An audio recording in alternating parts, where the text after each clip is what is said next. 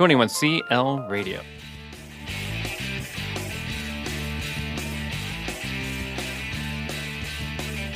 Happy Monday morning to you. Welcome to the Education Vanguard. I'm your host, Michael Bohl. Thank you for joining me on this wonderful summer day.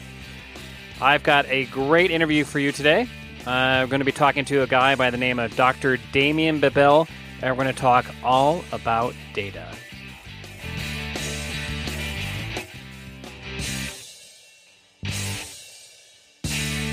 Data, data, data, and more data. I often hear the call for data at meetings, gatherings, or even the occasional happy hour. Well, not really, but you know what I mean.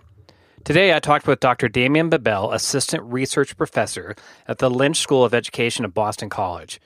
More germane to the discussion today, Dr. Bebell also works for the International Research Collaborative, a group of international schools looking to analyze data to look for improvements and trends in student learning.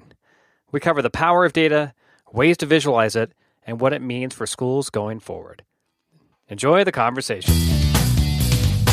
Dr. Damian Bebell, thanks so much for joining me on the program today. Thank you very much, Michael. It's my pleasure. All right. Well, we met at ISTE, and amongst all the noise and excitement of ISTE, this what we had talked about certainly stood out.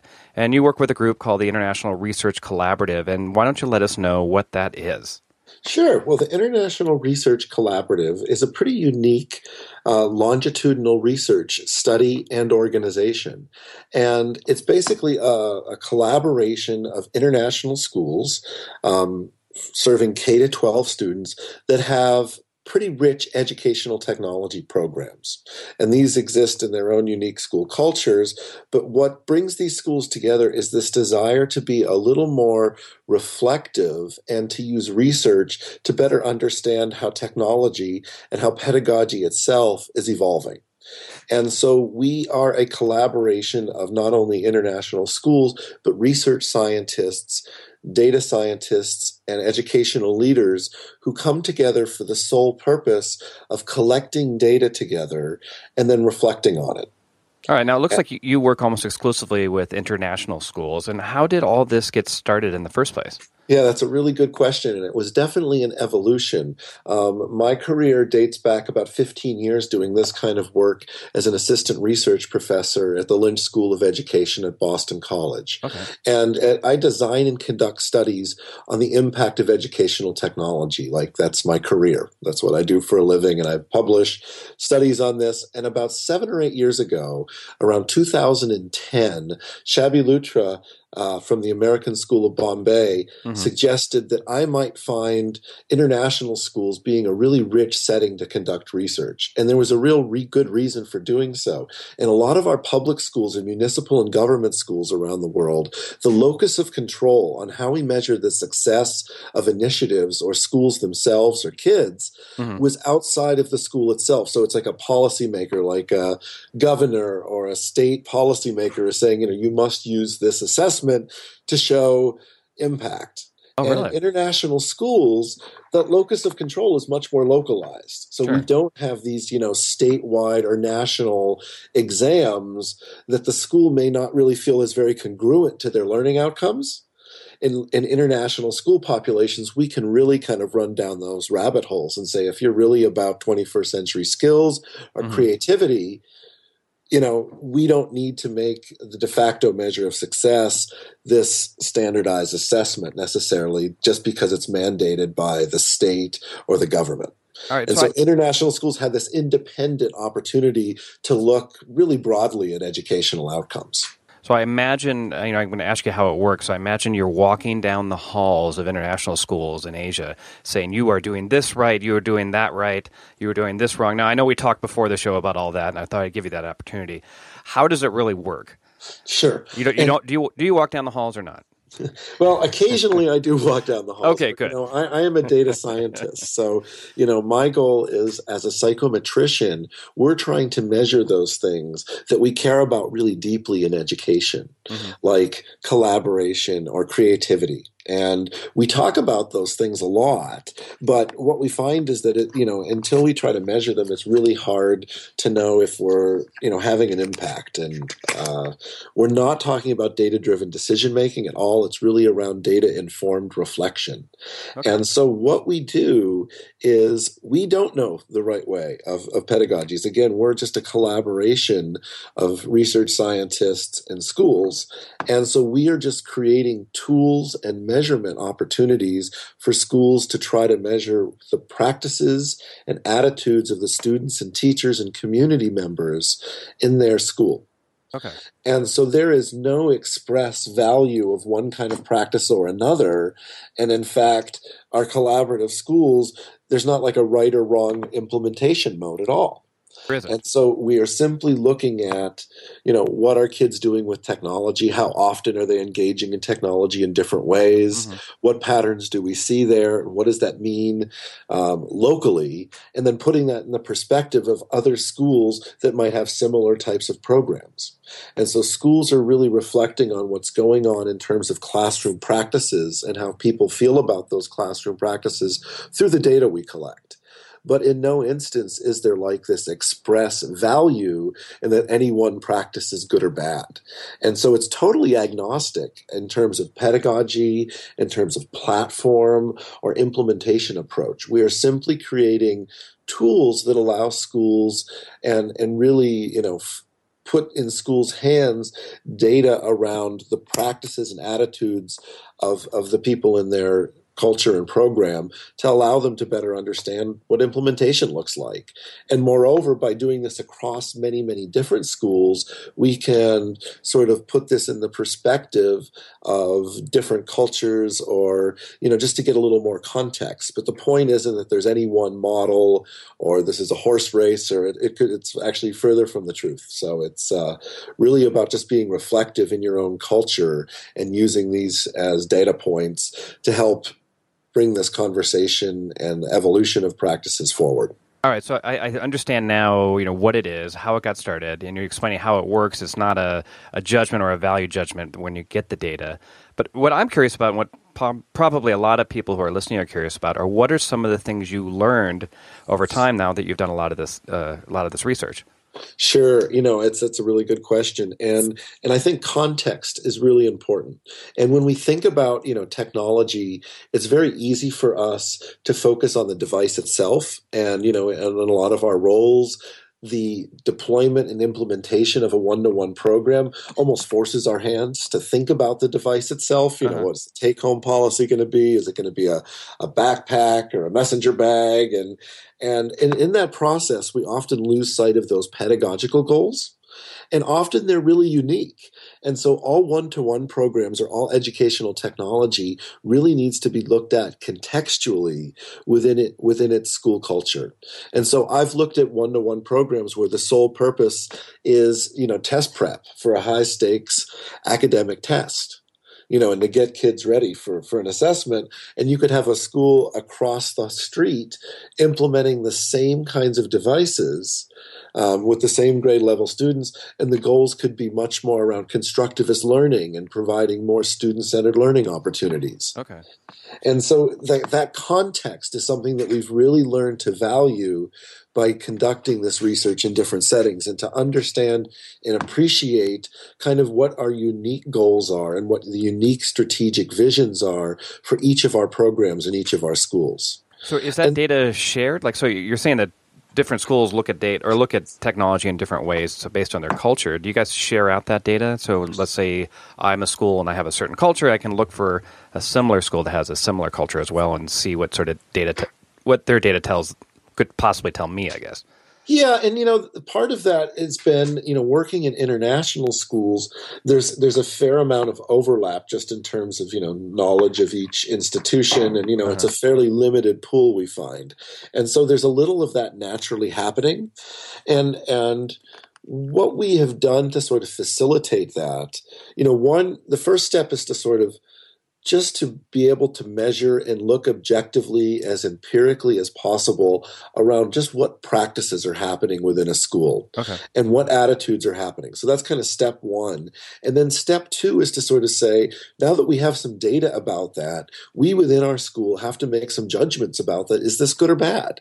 Mm-hmm. You know, do we want to see all of our students in our math classes using technology as a learning tool every day? And do we want that to see lockstep across all of our classrooms in, in math across all of our grade levels? Or do we are we okay with seeing a whole lot of variation there?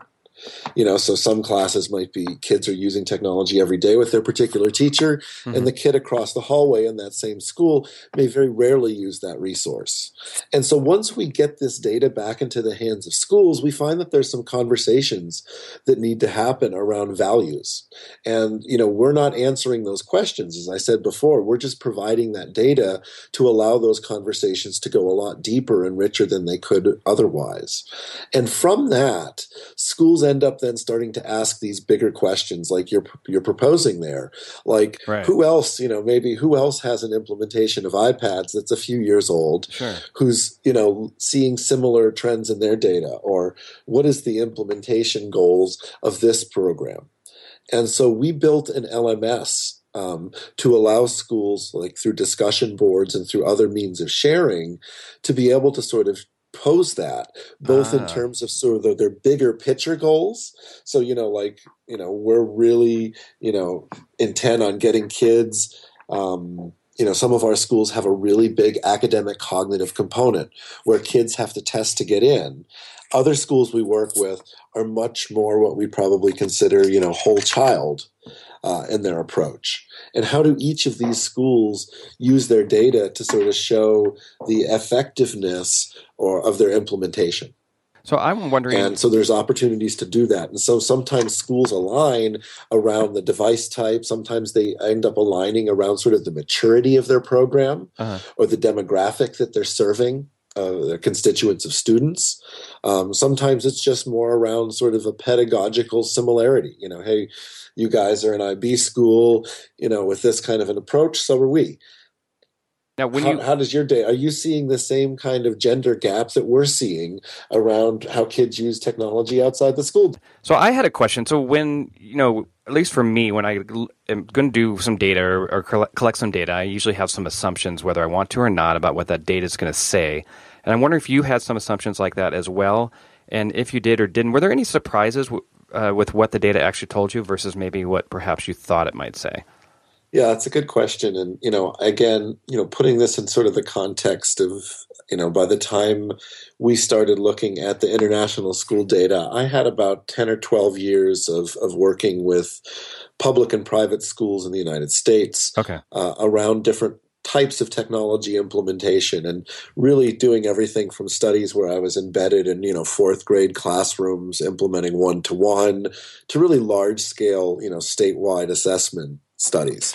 And so I, I, wasn't sure what we would see. And, you know, for me, one of the most interesting things have been to question the assumptions that have come out of the schools themselves. So one of the mm. most common that we hear is is around teachers and you know it's it's uh, i think a certain um, I don't want to make any assumptions while I talk about this, but you know, it's it's like uh, we hear a lot about you know what we need are younger teachers. Te- you know, our veteran teachers just are not making use of the technology to the extent that we wish it would be, or uh-huh. you know, to, to the extent it could be, and the data almost you know always and very consistently has shown that you know first year and you know teachers in their first 5 years are very rarely those teachers that are making outstanding uses of instructional technology. Oh really? You know, and and that's definitely not where they're at. You know, I mean, they're doing a lot of cool things behind the scenes with technology. Uh-huh. They're leading the pack if we'd like to took look at, you know, cohorts of different teacher ages they do amazing things like behind the scenes with finding resources and going online to differentiate materials. And they know like where a lot of great things are for planning lessons and setting up resources for kids.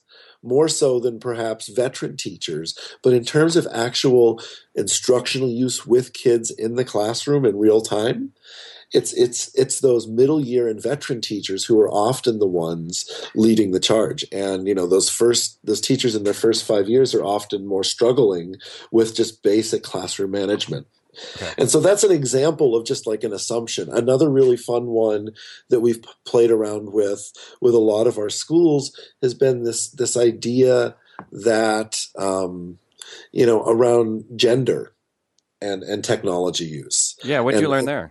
Well, you know, it, it's it's very much. I think it's been culturally dependent to some extent, huh. and you know, we work with some schools that serve you know very traditional Middle Eastern populations that have very clear gender demarcations that would be really different from an international school based in San Francisco mm-hmm. or one in Brazil. Um, where those g- gender differences, you know, might even be in a totally different direction. So it's hard to to you know um, extrapolate you know from individual cases. But what we find is that we do a lot of assumption busting you know where people have sort of assumptions about why kids use technology or how often they're using technology or which teachers are going to be most effective users or higher on the SAMR ladder than other teachers. Yeah, yeah. and what we find is that the data is just like again it's like turning the lights on you know, and it's, you know, for me, visiting a school either virtually through collecting data there or in person is a lot like, you know, it's kind of like a dark cave network. You know, teachers kind of have their spaces, they close the door, and they're going to do what they think is best for the kids. Right. Regardless of the resources and the professional development that they've had, you know, they're going to do what they think is going to serve the kids best, as they should. And so for me, collecting this data in a way that's kind of empirical and has maybe a little more reliability and a little more rigor than what maybe schools have could do independently or what they've done traditionally provides this opportunity to just kind of question our assumptions and why we have those assumptions. And so uh, the first year of our work with many schools is just sort of those questions like, you know, are girls really on social networks more than boys? Are uh-huh. boys gaming all the time and girls aren't? Those or are my those are my assumptions. Yeah, and and you know who is more distracted in class? And what we find is those questions. You know, when a teacher comes into the staff meeting and says, "Oh, girls are just way more distracted when they use technology than boys in class," uh-huh is a really good observation. But when we sort of look at their data from, you know, across six or 700 kids at that school, and we can, you know, visualize it in real time with these teachers and say, well, what about, what if we look at kids who have Facebook access and how that impacts how distracted they feel in class? And that has a much bigger role than gender. It, it really, you know, it, it, it, it's really fun for me. And it's really nice because it's just amplifying the voice of their own community and their teachers in a way that help us better understand the situation. So, you know, as much as I'd like to say we have these huge aha moments across the study, you know that you know kids don't use technology as much in math as they do in science and social studies which is true uh, across our schools it's much more about the individual aha moments and sometimes it's like busting assumptions more than learning something new that we find is most valuable when we work with schools so dr Bebell, i I want to ask you a different kind of question. So I, re- sure. I, read a book by a guy named Charles Duhigg who wrote The Power of Habit. You might be already be familiar with him. And he has a more recent book, Smarter, Better, Faster and it talks about how as human beings what we do with data and the, kind of information that you're uh, creating for teachers to see. And that even though it, good data comes along it's often ignored by teachers or whoever it might be because it's just too overwhelming and, and hard for them to use. Do you do you find that as an issue or do you play a role in that where you hand people a bunch of great data and it's like thanks.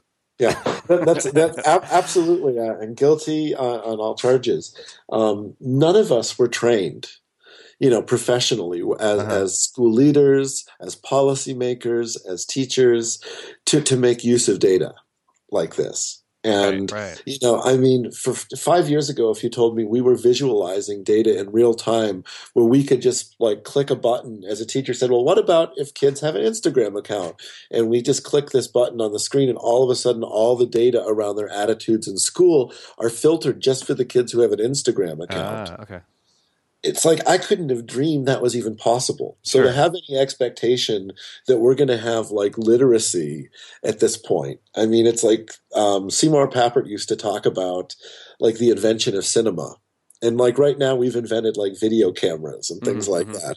And we really haven't created an art yet. um, and I think that's really fair to say. Um, the problem lies all around. You know, one, I, as I mentioned, it's it's an issue of training, and none of us in our education were formally, um, you know, taught about the opportunities and, and ways to extrapolate good information from this. Sure, it just didn't really The exist in those days. I see though is is on our side in the data scientists is that we have like really talented mathematicians, programmers, and data scientists coming up with things that sometimes are contextually not that interesting to teachers or you know that are are just not visceral enough to work yet. And so it's an early science at that. And so we find you know simply taking like a distribution of how many minutes a kid spends doing homework in a given night and looking at that across a whole school and then filtering it maybe by grade or maybe if they're a you know native to that home country or they're an expat or you know a few other variables allow people to see what opportunities very simple data has and in most of our work with the international research collaborative is looking Mhm. at just descriptive data Okay. we're not trying to see if you know if there's statistically significant differences between groups necessarily or make any big kind of inferences we're just simply looking at what are kids doing um, how often are they participating in these kinds of activities? How often are kids collaborating in science class? How often are they using their smartphone to complete their homework assignments outside of school? And so, you know, just by looking at simple pieces of data, it's a little bit less, you know, like learning how to drive on a Ferrari then. You know, so we're we're trying to make it such that we're building tools that have valuable information portrayed and Mhm. that again the the whole basis of this collaborative is the questions are coming from the schools themselves. It's not top down research where there's like a single funding agent or a single policymaker saying these are the things that we should be asking. It's really coming from the schools themselves and so this provides that opportunity for those schools to really dig deep and think about, you know, what does success mean in their school? And how do we measure that? And how do we communicate that? And this project, this IRC, provides a it's a little bit like a Trojan horse, and that we're providing some opportunities to look at really simple data, hmm sometimes really low stakes data. You know, I mean, does a kid have an Instagram account or not? And you know, it's not like you know, are they getting into this co- the college of their choice or not, or is it that did they pass the IB or not? You know, this is data that we can feel comfortable around, and no one has too many. Uh, too, too much one single ownership of it and provide some best practice for what we can do with this information. And again how can it complement what we're already doing in those conversations we're already having? So and, and if we can do that i think we're effective. It's not to replace it you know it's really to complement. Does does having an Instagram account associate with getting a better score on the IB exam? you know that's a really good question and we're just starting to crunch our spring 2016 data Yeah, so we'll have to come back to answer that question that would be a great one to put out on social media. Yeah. I will say, you know, there is a relationship between social media use and distractibility in class uh, across most all of our schools. And again, those kids who spend more time using social media outside of school are those same kids. When you hold everything else constant, Uh-huh. that report being more distracted in class when they're using technology than those kids in their class who use uh, social media a lot less. I got it. All right, final question then. Uh, looking towards the future, you know, you've been doing this data collection for a while. You are able to visualize data in ways that you never could in the past. What excites you, or you know, what's moving forward? What might you be able to do in the next few years that you can't do now, or want to do, or want to look into in the in the future? Yeah, that that's uh you know, it's it's easy to get overwhelmed when we're trying to like fly the ship and build it at the same time sometimes. Sure. Um, and that's sort of the nature of cutting edge. And, and this work with the collaboration allows us to really push the envelope in terms of what we can do with data visualizations. And, you know, it's really a very nimble kind of operation. And so we can really be pretty progressive in how we think about the future and, and what's next. And I think for us, um, you know, being able to help schools measure what they think matters most is where this is is, is really I think can help schools uh, achieve not just in terms of you know evaluating through surveys the effectiveness or you know the practices around educational technology mm-hmm. but ultimately you know looking at your school mission statement looking at those components that you think are valuable and you're espousing to your community and often there are things like you know emotional development and social development or civic development how are you measuring and communicating those kinds of uh, facets of the educational experience? And for a very long time, schools have kind of been on the receiving end, particularly international schools, of how they have measured and defined success. Okay. And Craig Johnson, I think at ASB went so far this year to sort of say it's kind of the tail wagging the dog often. Right, right, right. And so, what we're trying to do is build a capacity, I think, that schools can ultimately define and measure success on their own terms. And so if the IB isn't the perfect, you know, representation of what your school is espousing to do, or only part of that whole picture, how can you build empirical and rigorous tools or mm-hmm. use rigorous tools in ways that allow you to tell your whole school story? and that whole story of students. So for me, it's going to be this democratization, basically, of assessment tools that allow us to think a little further beyond those academic and cognitive measures that we've become, that have sort of become the de facto measure of what student success means in schools. All right, I've been speaking with Dr. Damian Bebell. He is the assistant research prof- professor, excuse me, at the Lynch School of Education at Boston College, and of course, a leading member of the International Research Collaborative. Thanks so much for your time today. It was my pleasure. Thanks a lot. This interview was brought to you by 21st Century Learning International. Find us on the web at 21clradio.com.